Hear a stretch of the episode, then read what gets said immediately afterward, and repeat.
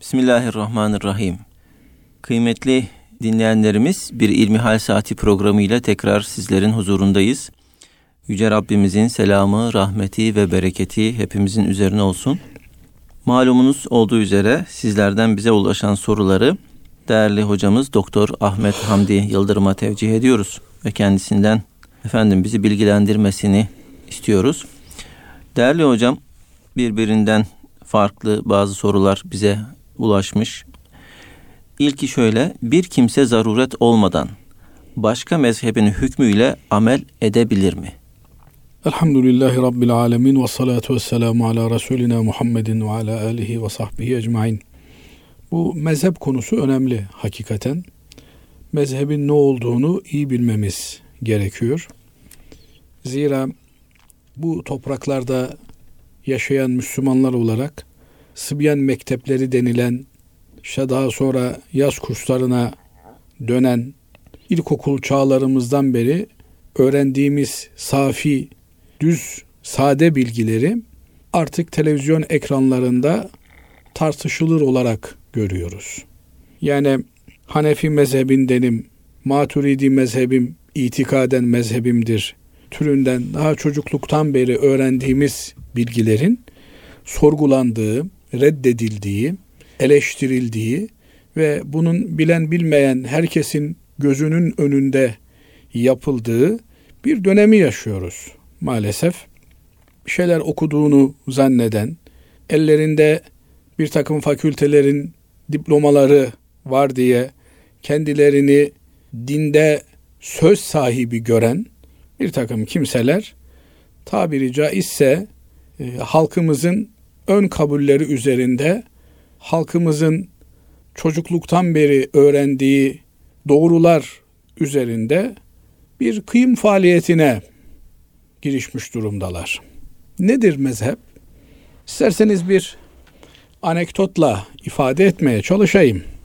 Bir yaşlı teyzemiz bu tür bir sözüm ona tırnak içerisinde selefi diye kendini tanımlayan bir hoca efendiye bir mesele hakkında danıştığında bu tırnak içerisinde selefi olduğunu iddia eden hoca efendi fırsat bulmuş mağribi gibi diyor ki sana Kur'an'ın ve Hazreti Peygamber'in sünnetinden mi cevap vereyim yoksa Ebu Hanife'nin görüşlerinden mi cevap vereyim? Sözüm ona Kur'an ve sünnet bir tarafa Ebu Hanife'nin mezhebi, Ebu Hanife'nin görüşleri karşıda bir tarafmış gibi burada arz ediliyor, sergileniyor. Çok ustaca, çok sinsice bir tezgah işleniyor. Fakat Anadolu irfanının iman dolu bir göğsün muhatabı olan bu teyzemiz diyor ki sen bana diyor Ebu Hanife'nin anladığı şekilde Kur'an'dan ve sünnetten cevap ver diyor. Evet. Yani nedir mezhep? Mezhep dinine, imanına, takvasına güvendiğimiz insanların Kur'an ve sünnetten anladıklarını bizlere hazır kullanılabilecek bir reçete olarak sunmalarıdır. Haşa bu mezhepler, dört hak mezhebin hiçbiri, dört hak mezhep diyoruz çünkü bugüne kadar gelebilen tabileriyle beraber, bağlılarıyla beraber, uygulayıcılarıyla beraber gelebilen dört hak mezhep olmuş. Bu demek değil ki tarih boyunca sadece bu dört hak mezhep vardı. Hayır. İmam Süfyan-ı Sevri'nin mezhebi vardı, İmam Evzai'nin mezhebi vardı, İbn Cerir Taberi'nin mezhebi vardı. Vardı da vardı. Ama bunların birçoklarının bağlıları bir müddet sonra kesilmiş. Sadece bu dört mezhep bunların içerisinde de yaygın olarak Hanefilik ve Şafiilik bugüne kadar yaygın olarak gelmiş. Elbette Afrika'da Maliki mezhebi, Hicaz bölgesinde de Hanbeli mezhebi yaygın olarak uygulanmakta. Şimdi bu dört mezhep nedir? Bu dört mezhep imamımız hepsi Cenab-ı Allah'ın samimi kullarıdır, ihlaslı kullarıdır. Hayatlarını ümmeti Muhammed'e vakfetmiş, dünya zevki, dünya lezzeti adına bütün yaşayabilecekleri lezzetleri, zevkleri bir tarafa bırakmışlar. Kendilerini Kur'an'a ve sünnete adamışlar. Kur'an ve sünnetten ümmeti Muhammed'in ihtiyacı olan bilgileri hazır hale getirmişler. Kullanılabilecek bir hale getirip ümmeti Muhammed'in önüne koymuşlar. Kitapları yazmışlar, eserler vermişler, talebeler yetiştirmişler. Binaenaleyh bir Müslüman olarak ben bulunduğum muhitte hangi hocalardan din öğrenme imkanına sahipsem ister istemez dini problemlerimi onlara danışarak öğrenmek durumundayım. Eğer bu hocalar da Ebu Hanife Hazretlerinin mezhebine bağlı iseler ben de doğal olarak o mezhebin bir bağlısı, bir müntesibi olmuş oluyorum. Çünkü çocukluktan beri öğrendiğim namaz o mezhebin Kur'an ve sünnetten anlayışı üzerine şekillenmiştir. Tuttuğum oruç, verdiğim zekat, hac ibadeti vesaire ibadetlerin hepsi alışverişim, evlenmem, boşanmam vesaire hepsi o mezhep imamının Kur'an ve sünnetten derlediği ve Kur'an ve sünnet mihverinde, ekseninde oluşturduğu iştihatlardan müteşekkildir. Yani hatta bugün gibi hatırlarım nikah kıyarken ne diyoruz? Ebu Hanife Hazretlerinin mezhebi üzerine bu kızı eş olarak kabul ediyor musun veya bu oğlanı eş olarak kabul ediyor musun? Demek ki nikahta bile bir mezhep bağlılığımızı ortaya koyuyoruz. Nedir mezhep bağlılığı? Mezhebe bağlanmak diye bir şey var mıdır? Mezhebe tabii olarak, fıtri olarak, zaruri olarak bulunduğumuz muhitte sorup öğreneceğimiz insanlar hangi mezheptense doğal olarak onlardan dini öğrendiğimiz için, fıkıh öğrendiğimiz için onlara bağlı olmuş oluyoruz. E bir müddet işte namazı veya işte abdesti Ebu Hanife mezhebine göre almışsam, Ebu Hanife mezhebi derken Ebu Hanife Hazretlerinin Kur'an ayetlerinden anladığı şekilde bu abdesti almışsam, bugün farklı bir abdest alma yoluna gideceksem bunun bir gerekçesi olmalı. Yani şöyle söyleyeyim. Ebu Hanife Hazretlerinin bir yanlışını görmüşüm. Ondan dolayı onun mezhebini bırakıp başka bir mezhebe gitmişim olmalı. Eğer öyle olmazsa o zaman keyfi bir geçiş olur ki mezhep din değil. Böyle olunca da bu keyfi uygulama bir vebal getirir. Ne anlamda vebal getirir? Biz Ebu Hanife Hazretlerinin mezhebine onun mezhebi daha bizce doğru olduğundan dolayı tabi oluyoruz. Onun hadisleri ve Kur'an ayetlerini anlama metodu diğerlerine göre daha muhkemdir diye tabi oluyoruz. Her mezhep müntesibi bağlısı da kendi mezhebiyle ilgili böyle düşünmek durumundadır. Bu tıpkı Allah muhafaza etsin bir hastalığa düşer olmuş kimsenin filan doktora gidip onun tedavisini kabullenmesi gibi bir şeydir. Ben filan doktora gittim. Siz başka bir doktora gittiniz. Benim gittiğim doktor bana tedavi olarak bir reçete verdi. Sizin gittiğiniz doktor da farklı bir reçete verdi. Elbette benim doktorumun verdiği ilaçların eğer yan tesirleri varsa o yan tesirleri giderecek de başka ilaçlar bana reçetede yazmıştır. E ne bileyim işte antibiyotik yazmışsa vitamin de yazmıştır beraberinde eğer benim vücudumda vitamin eksikliği varsa. Dolayısıyla ben benim doktorun yazdığı reçeteden bazı ilaçları alarak sizin doktorunuzun da size yazdığı reçeteden diğer bazılarını alarak karma bir reçete uygulamaya kalkarsam iyileşeceğim derken daha ağır bir hastalığa yakalanabilirim. Şimdi burada din meselesinde de fetva meselesinde de durum böyledir. Siz söz gelimi problemleriniz olduğunda problemlerinizi Basri Hoca'ya soruyordunuz.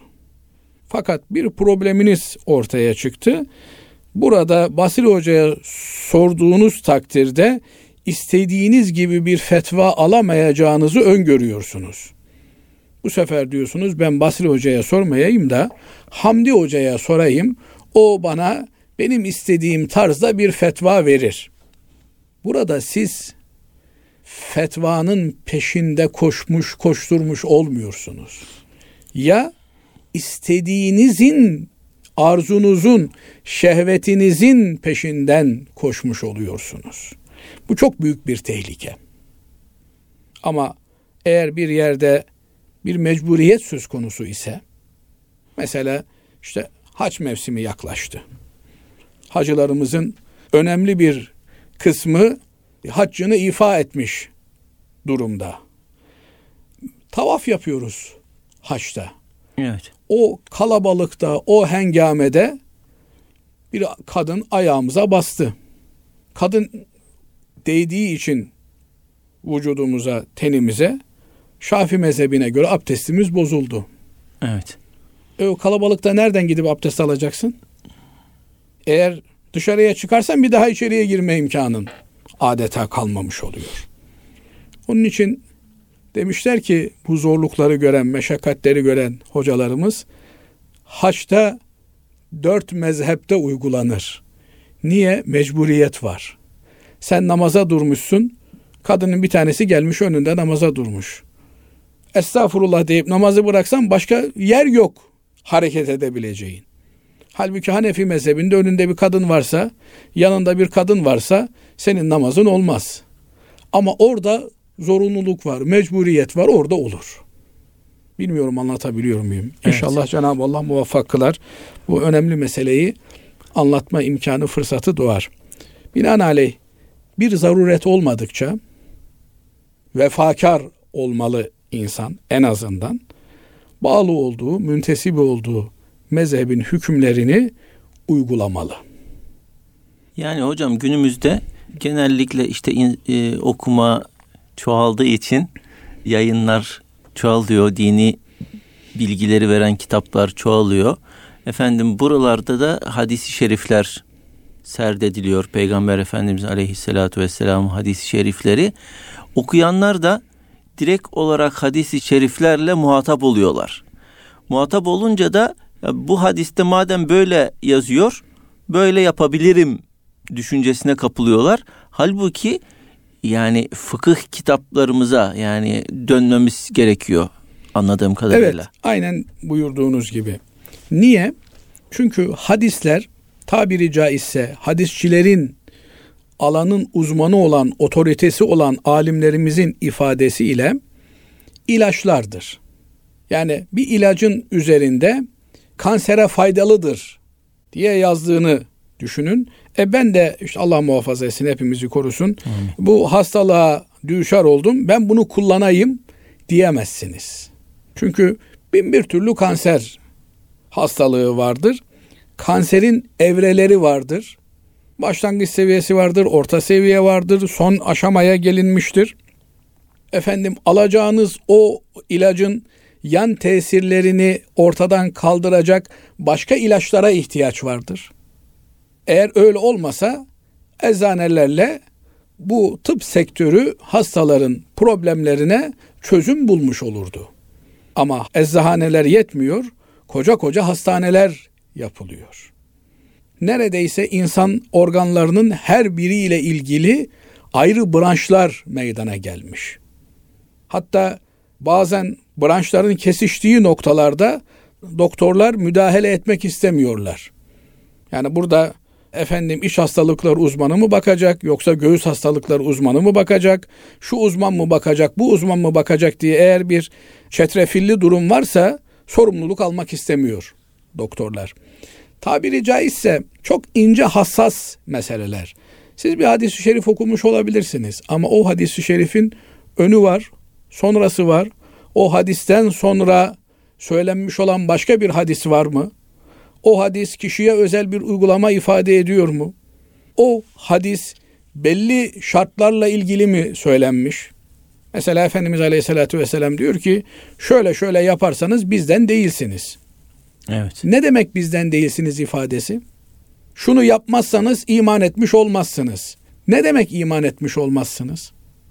Yani iman etmiş olmazsınız demek gavur olursunuz mu demek. Mesela sıhhat derecesi tartışılmakla beraber misal olsun diye söyleyeyim. Efendimiz Aleyhisselatü Vesselam buyuruyor ki gusülden sonra abdest alan bizden değildir. Şimdi memleketimizde gusül abdesti alan 95 insanlarımız Yıkandıktan sonra abdest alayım öyle çıkayım derler. Yani ne demek o zaman gusül abdesti aldıktan sonra namaz abdesti alan bizden değildir? Yani bu hadisi cımbızla çekerek bununla amel etmeye kalkarsanız yanlış neticeler ortaya çıkar. Nedir peki bu hadisin anlaşılması gereken gerçek bağlamı? Efendimiz Aleyhisselatü Vesselam gusül abdestini tarif ederken insan vücudundaki pislikleri temizler, peşinden namaz abdesti gibi bir abdest alır. Namaz abdesti gibi abdest aldığında ağzını burnunu yıkamış olur. Ondan sonra gusül abdestini başından aşağıya, sağ tarafına, sol tarafına su dökünmek ve üzerini ovalamak suretiyle gusül abdestini tamamlamış olur. Bunun üzerine biri kalkıp ya Resulallah benim içim tatmin olmuyor ben bir daha abdest alacağım deyince Efendimiz o zaman bizim sünnetimizi takip etmemiş olursun. Bizim yolumuza tabi olmamış olursun. Yani sünnet olan kitaplarımızı açın bakın fıkıh kitaplarını sünnet olan önce namaz abdesti gibi bir abdest alırsın peşinden gusül yaparsın. Bizden değilsin demenin karşılığı da sünneti uygulamış olmazsın. Ama bu direkt Hazreti Peygamber aleyhissalatü vesselam Efendimiz de muhatap olan bir kimse eğer ben Efendimizin sözüne karşı gelirsem ne tür neticeler doğurur anlamına dikkat çekilecek bir husustur. Mesela sol elle yemek yemek nedir? Mekruhtur. Sağ elle yemek yemek sünnettir. Bir rivayete göre o rivayetler tartışılmalı ama olayı izah etmek için söylemeye çalışıyorum. Efendimiz Aleyhisselatü Vesselam birine sağ elle yemek yemesini söyler. Adamcağız da o anda Efendimiz Aleyhisselatü Vesselam'ın bu tavsiyesine sağ elle yemek yiyemiyorum türünden mukabele etme gafletinde bulunur. Öyle olmadığı halde. Efendimiz de peki öyle olasın der ve bir daha adam sağ elini kullanamaz. Yani burada mesele sağ elle yemek yemek meselesinden daha ziyade Peygamber Efendimizin yapmış olduğu emri bil marufa tahammülsüzlük göstermesidir. Bu bağlamları bilmezse eğer bir insan o zaman hadisi anlaşılması gereken mecrasında anlayamaz, farklı boyutlara çekebilir. Evet. Yani mesela bugün işte işit dediğimiz, daha iş dediğimiz herifler pireyi deve yapan, deveyi pire yapan, habbeyi kubbe yapan herifler yani her şeyi birbirine karıştıran bir hadis okuyor. Müslüman yalan söylemez. Sen yalan söyledin demek ki Müslüman değilsin diyor. Evet. Yani bu gibi anlaşılmaların önünü kesmek adına sağlam anlayışa, evet. Kur'an ve sünnetin ruhuna, genel kabullerine uygun anlayışa ihtiyacımız var. Bunu da mezhep dediğimiz olgu bize vermekte. Çünkü onlar hayatlarını bu işe vakfetmişler. Bu sadece Ebu Hanife Hazretlerinin iştihadı değil. Ebu Hanife bu işi zirveye taşıyan isim olduğu için onun adıyla anılmış. Yoksa bu bilimsel birikimin içinde Hazreti Ali Efendimiz, İmam Ali Efendimiz aleyhisselam, Abdullah İbni Mesud Hazretleri radıyallahu an ve Ebu Hanife Hazretlerine kadar gelen tabi'in alimlerinin önde gelenleri bulunmakta. Öyle sıradan ben Kur'an'a baktım, sünnete baktım, bunları anladım diye bir mesele değil bu. Bu bir, bir birikim Ebu Hanife Hazretlerinde zirve yaptığı için onun ismiyle mezhep anılmış. Efendim İmam Malik Hazretlerinde o ekol, o anlayış zirve yaptığı için nasıl olmuş bu? Herkes kendi silsilesinden gelen, kendi zincirinden gelen rivayetleri öncelemiş haklı olarak. Böylelikle o rivayetlerin etrafında bir anlayış oluşturmuş. Bunlar gayet doğal olan, olması gereken şeyler. E, peki bugün bir insan bir yere gitti. Orada bir hoca efendiye bir sual sordu. İlla kendi mezhebinden birini mi aramalı? Hayır.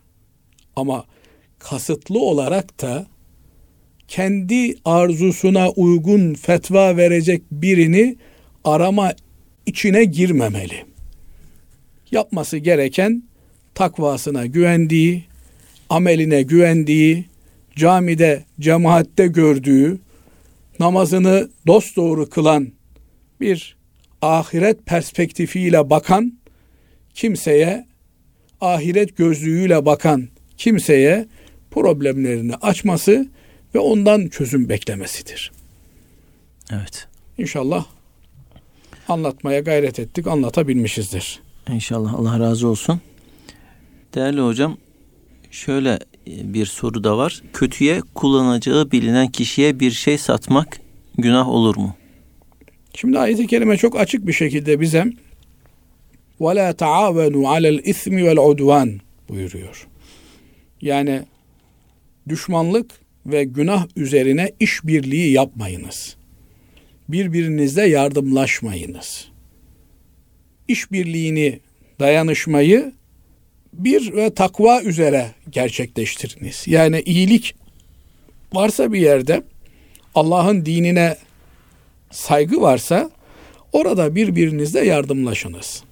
Ama eğer bir günah söz konusuysa, bir cinayet söz konusuysa orada işbirliği asla yapmayınız. Nitekim bugünün mer'i hukuk sisteminde de suça alet olmak, yataklık yapmak diye bir suç bulunmaktadır. Binaenaleyh eğer verdiğiniz, sattığınız bıçağın bir cinayette kullanılacağını düşünüyorsanız, o bıçağı satmanız, sattığınız bir silahın bir cinayette kullanılacağını biliyorsanız, o silahı satmanız yasak olarak görülmüştür. Aynı şekilde sattığınız üzümü şarap yapacaksa sattığınız kişi, oraya üzüm satmanız da yasak kapsamı içerisindedir.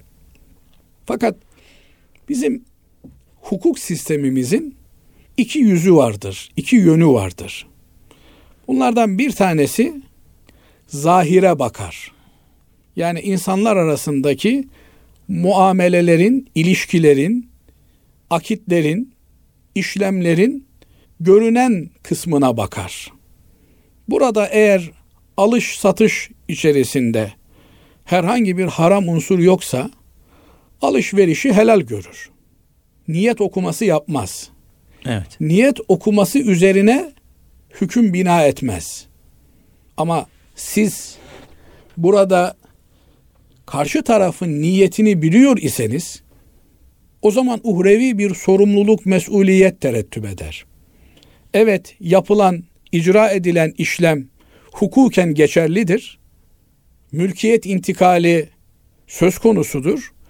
Ama siz bir harama, bir günaha yardımcı olduğunuz için sorumlu olursunuz, günah kazanırsınız. Tıpkı bir hayra delalet eden kişi o hayrın işlenmesinden elde edilecek sevabı ortak olduğu gibi bir kötülüğe delalet eden, yardımcılık yapan, yataklık yapan kimse de o kötülükten kazanılacak olan günaha ortak olmuş olur. Evet. Binaenaleyh bu noktada hassas olmak lazım. Elbette niyet okumak bir Müslüman için doğru bir davranış değil. Kimsenin kalbinden neyi geçirdiğini bilemeyiz. Onu anlamaya yönelik de bir tecessüs faaliyeti, bir araştırma, gözlemleme faaliyeti içerisinde olmayız. Çünkü bunu yasaklamış Cenab-ı Allah. Ve la tecessesu. Birbirinizin ne yaptığını, ne ettiğini araştırmayın, kurcalamayın diyor.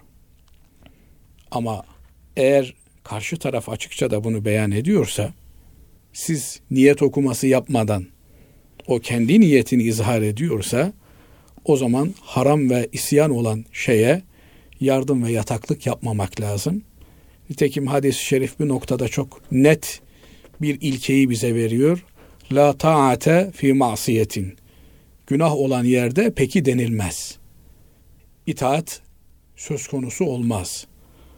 Günah olan yerde, Allah'a isyan olan yerde amir sözü dinlenmez. Bu, bu kadar açık bir ifadedir. İtaat maruf olan, dinin kabul ettiği, örfün güzel gördüğü yerlerde geçerlidir. Evet. Binaenaleyh biz her türlü insani noktada işbirliğini yaparız ama eğer bir yerde günah varsa, isyan varsa, Allah'a karşı savaş ilan edilmişse o zaman o savaşın içerisinde bulunmayız. Oradan uzak dururuz. Değerli hocam, dinimizde nikah tazeleme var mıdır diye sormuş bir dinleyicimiz. Evet, dinimizde nikah tazeleme diye bir kavram var mıdır sorusu. Özellikle de şimdi pek rastlamıyorum ama eskiden kandil gecelerinde, cuma gecelerinde vaazların sonunda vaiz efendilerimiz, hoca efendilerimiz böyle bir iman ve nikah tazeleme diye bir dua yaparlardı. Bunlar teberrüken yapılabilecek şeylerdir. Yani imanın ve nikahın önemini ifade etmek için hatırlatılması güzel olan hususlardır. Ama nikah bir akittir, bir sözleşmedir. Bu sözleşmede tarafların var olması gerekir. Yani eğer iptal olmuş, artık geçersiz olmuş bir sözleşme varsa bunun yenilenebilmesi için tarafların tekrar bulunması gerekir. Nikahta taraf dediğiniz eşlerdir ve bu eşlerin beyanlarına şahitlik yapacak şahitlerin olması gerekir. Bu gibi toplu yerlerde yapılan iman tazeleme, nikah tazeleme duaları bir hatırlatmayı beraberinde getirir. İmanın nikah üzerindeki etkisini dile getirir. Çünkü Allah muhafaza etsin.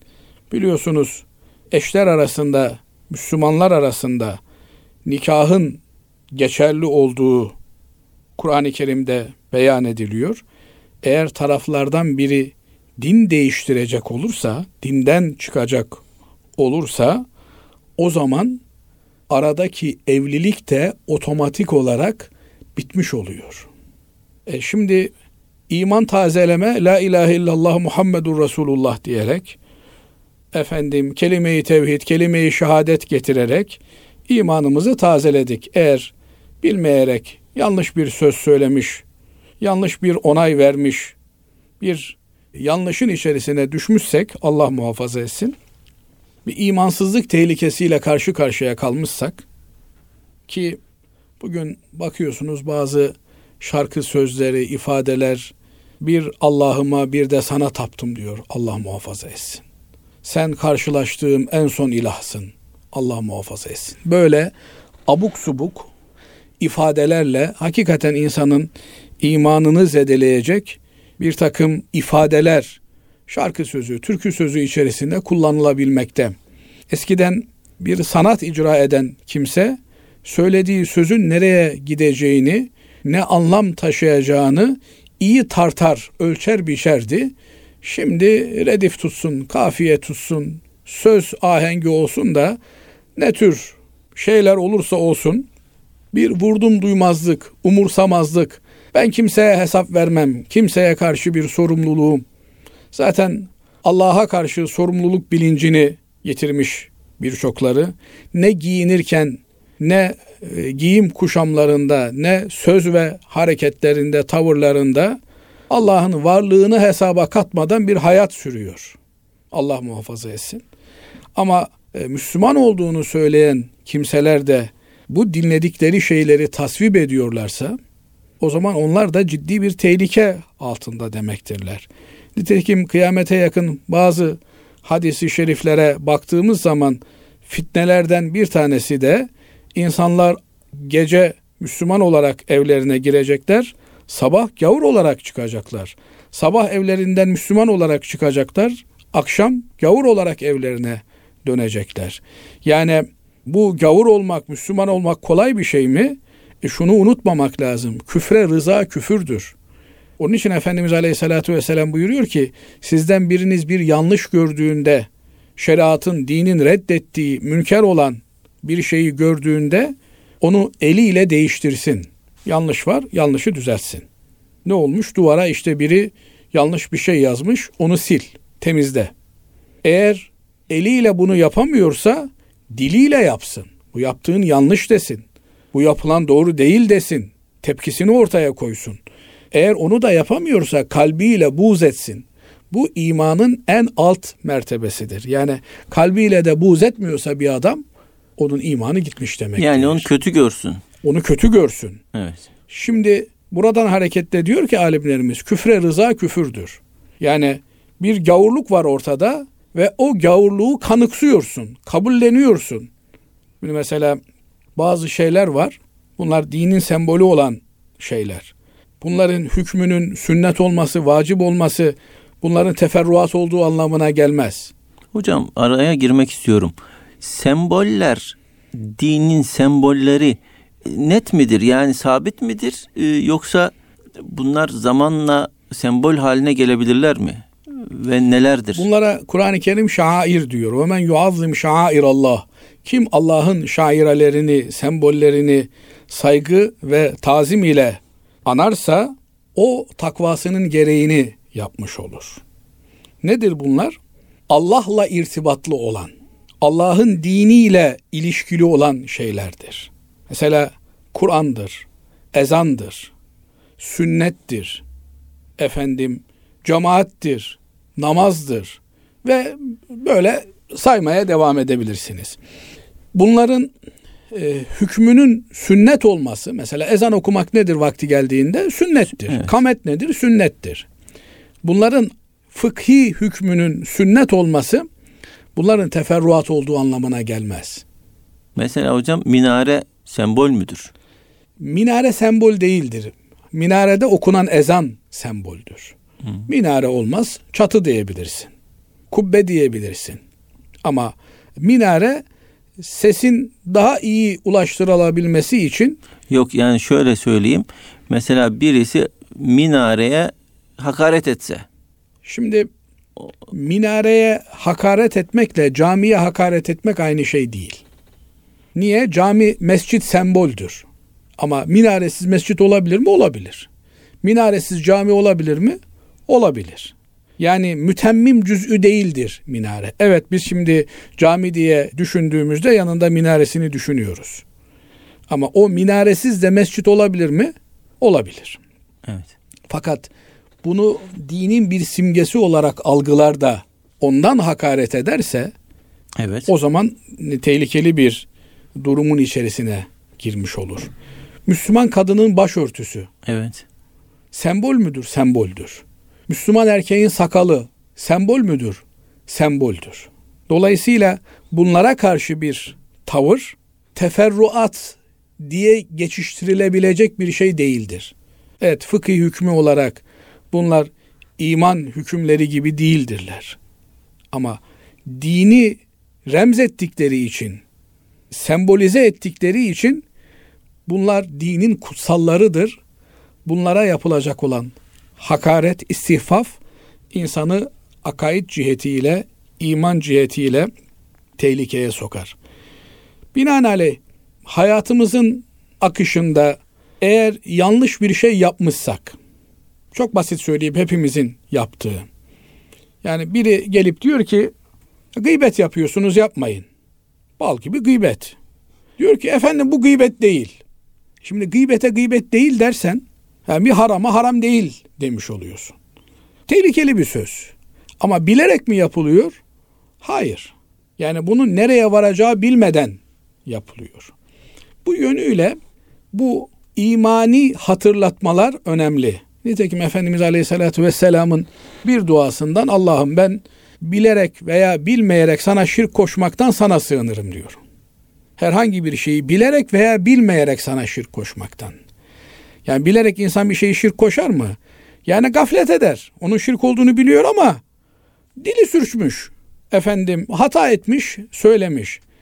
Böyle teyakkuzda olmayı gerektiren ifadeler bunlar. Eğer bir kimse Allah muhafaza etsin imani açıdan tehlikeli bir söz söyler, davranışın içerisine girerse, dinden çıkarsa o zaman otomatik olarak hanımı da boşanmış olur.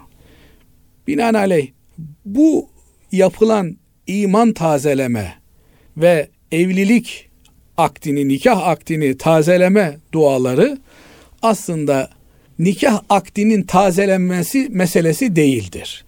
Burada çok net bir şekilde Osmanlı irfanı şunu anlatmaya çalışıyor. Dikkat edin. Namus meselesi önemli çünkü. Yani siz bir laf edersiniz, dinden çıkarsınız, nikahsız yaşıyor pozisyonuna düşersiniz. Onun için din meselesi önemli, iman meselesi önemli. Böyle gelişi güzel laflarla imanınızı tehlikeye atmayınız. Yani bazen Allah muhafaza etsin insan sinirleniyor, ne dediğini bilmiyor. Çok, çok rahat duyduğumuz şeyler var. Adam sinirleniyor diyor ki ben senin eğer bu seninki Müslümanlıksa ben Müslüman değilim. Ya bu nasıl bir ifade? Senin Müslümanlığın böyle birinin öbürünün Müslümanlığıyla değiştirilebilecek kadar üzerinde iğreti duran bir şey mi? Yeryüzünde herkes gavur olsa ben yine Müslüman kalırım diyeceği yere bir insan. Seninki Müslümanlıksa ben Müslümanlık değilim. Öbürününki dindarlıksa ben dindar değilim. Bu tür ifadelerin tehlikeli olduğunu zaman zaman da iman tazeleme cihetiyle yanlış bir şey yapmışsak bundan tövbe etmek anlamına imanın ehemmiyetini hatırlatmak bağlamında hoca efendiler, vaiz efendiler ki şimdi ne kadar da azaldılar onlar.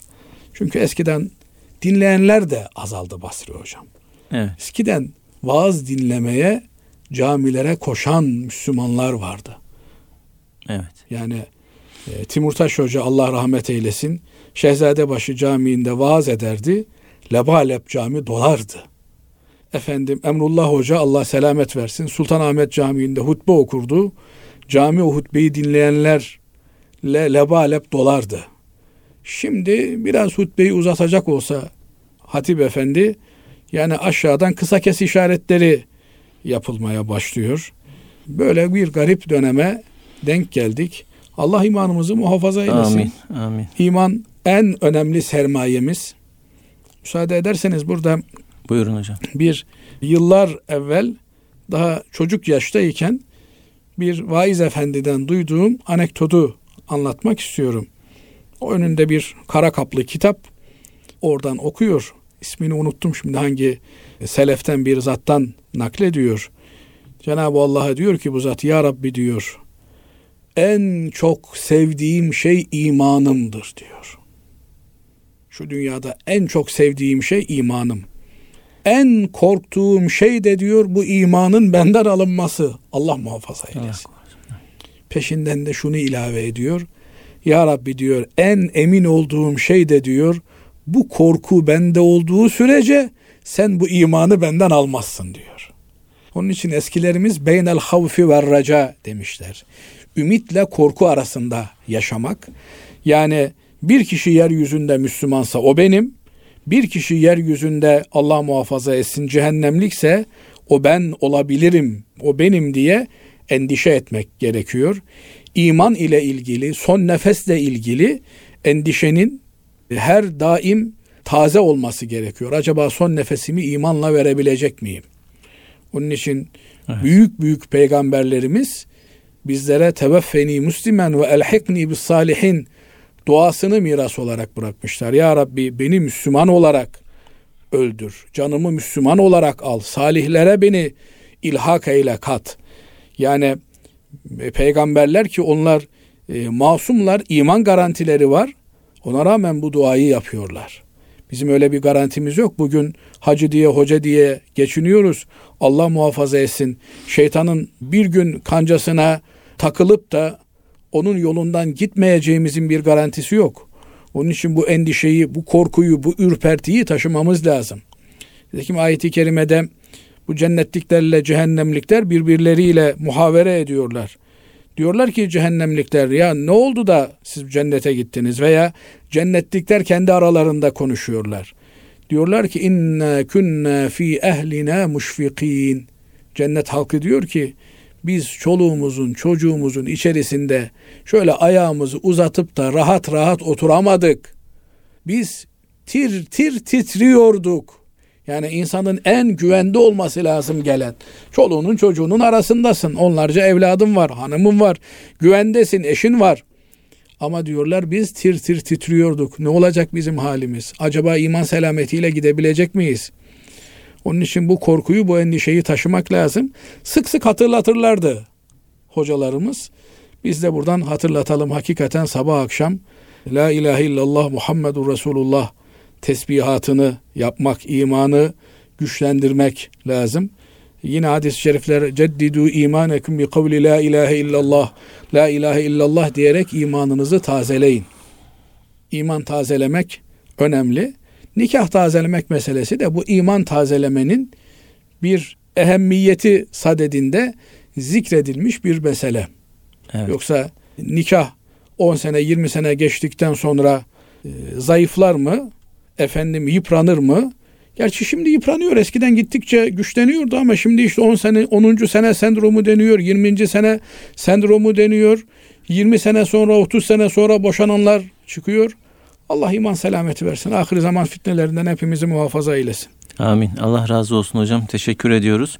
Değerli dinleyenlerimiz bir İlmihal Saati programı daha sonuna ermiş bulunuyoruz. Kafanıza takılan, gönlünüze takılan soruları radyomuza iletebilirsiniz. İnşallah gücümüz nispetinde onları değerli hocamıza sorup cevapları almaya çalışacağız.